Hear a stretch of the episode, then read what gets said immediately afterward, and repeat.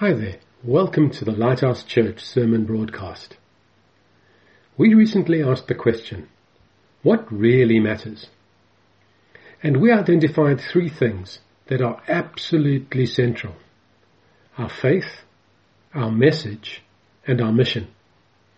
Today we'll be considering the matter of our message. Over the past month, I've been amazed at how much fake news has been shared on social media.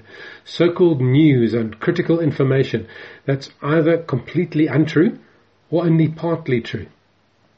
I've come to trust some sources and to not trust some others.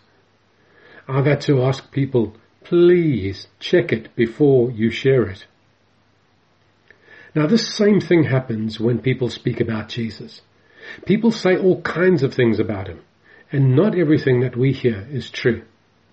So we need to fact check these messages too. This isn't a new problem. Immediately after the resurrection of Jesus, while the disciples were excitedly spreading the news that Jesus had risen and appeared to them, other people began to spread fake news, claiming that some disciples had somehow managed to steal the body from the Romans. How did the people of the day know who to believe? Fortunately, the news of the resurrection was being spread immediately after the event, so it was easy to check the different stories out. There were plenty of eyewitnesses. The New Testament books known today as Luke and Acts were written by a physician by the name of Luke and he did an investigation. Listen to how he introduces his writing. This is Luke chapter 1 and the first four verses. I'm going to be reading from the New International Version in all the texts. Many have undertaken to draw up an account of the things that have been fulfilled among us, just as they were handed down to us by those who from the first were eyewitnesses and servants of the word. With this in mind, since I myself have carefully investigated everything from the beginning, I too decided to write an orderly account for you, most excellent Theophilus, so that you may know the certainty of the things you have been taught.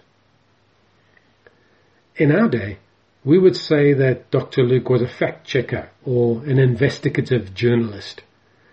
He thoroughly investigated the life and times of Jesus and the testimonies of his disciples. His investigations left them so thoroughly convinced that he used the word certainty to describe his account of Jesus.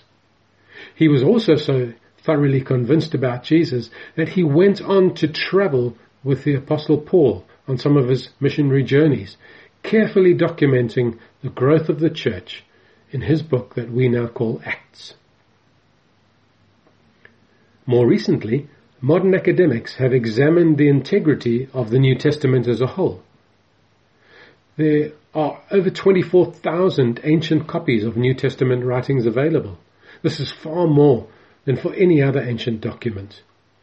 And these handwritten copies are highly consistent, indicating accurate transcription. Many of these copies can also be dated to having, having been written soon enough after the actual event to be easily verifiable. So we know that we have verifiable, accurately transcribed documents. If we want to know the message about Jesus, the New Testament is definitely the best place to look. So let's take a look. If we want to know what the message about Jesus is, we should surely start with what Jesus said. Now Jesus said many things, but here's how he started his preaching. Uh, being a, a little bit of a fact checker here, I'm going to read from multiple texts. Matthew 4 verse 17. From that time on, Jesus began to preach, Repent, for the kingdom of heaven has come near. Mark, verse 1, chapter 1, verses 14 and 15. After John was put in prison, Jesus went into Galilee, proclaiming the good news of God. The time has come, he said. The kingdom of God has come near. Repent and believe the good news. and Luke chapter 4 verse 43. I must proclaim the good news of the kingdom of God to other towns also, because this is why I was sent. And as Jesus sent his disciples out to preach, he sent them out with the same message. Listen to Matthew chapter 10 verse 7. As you go, proclaim this message. The kingdom of heaven has come near. Luke chapter 9 verse 2. He sent them out to proclaim the kingdom of God. Jesus' message was twofold. Firstly, that the kingdom of heaven or the kingdom of God was near. Secondly, that a response is required of us, a response of repentance and faith. Jesus announced the arrival of the kingdom of God. Now a kingdom is where a king rules.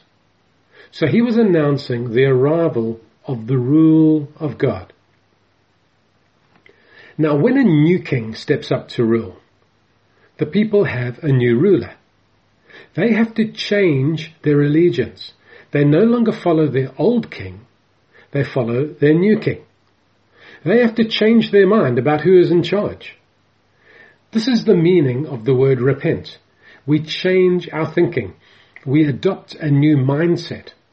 And that new mindset is that we now have a new king ruling over us. God is now ruling over us.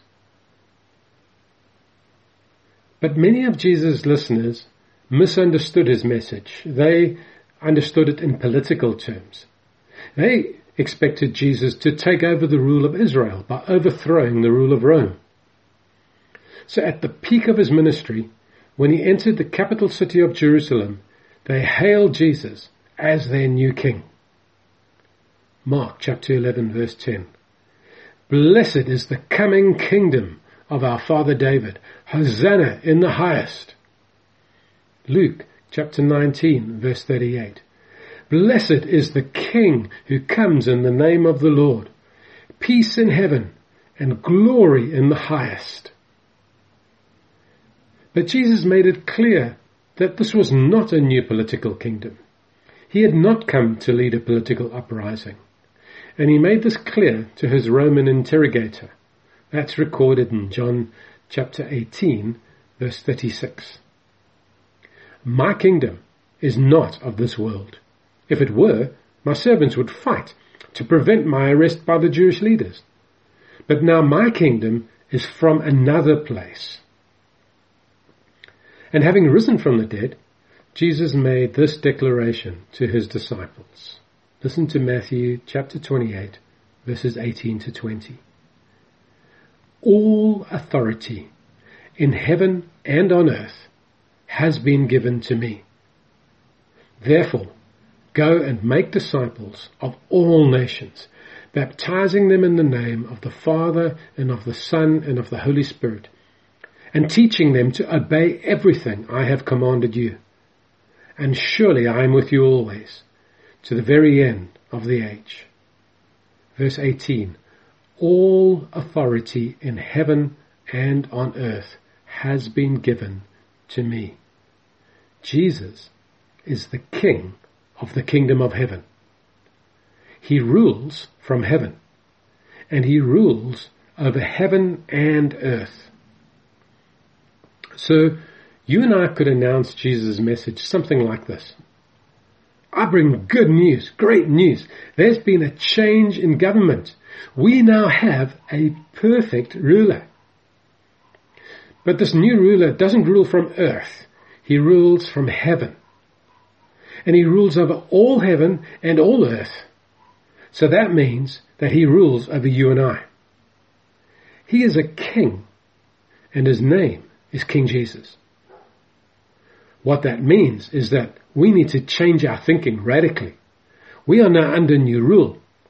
Our new king commands our obedience. We used to live as if we were in charge of our lives, or as if some human ruler was in charge. But now we have higher orders. We need to come under the rule of the heavenly King, King Jesus. As the message of King Jesus was proclaimed to other nations, the people needed to know a little more. They needed to know who Jesus is and, and, and what he had done for them. It, it appears that the message began to get a little confused in some places. So in one of his letters, Paul the Apostle clarified the good news about Jesus. We find this in 1 Corinthians chapter 15 verses 1 to 6. Now brothers and sisters, I want to remind you of the gospel I preached to you, which you received and on which you have taken your stand. By this gospel you are saved if you hold firmly to the word I preached to you.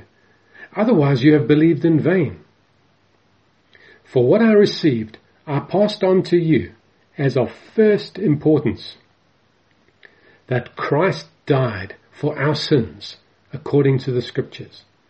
That he was buried. That he was raised on the third day according to the scriptures.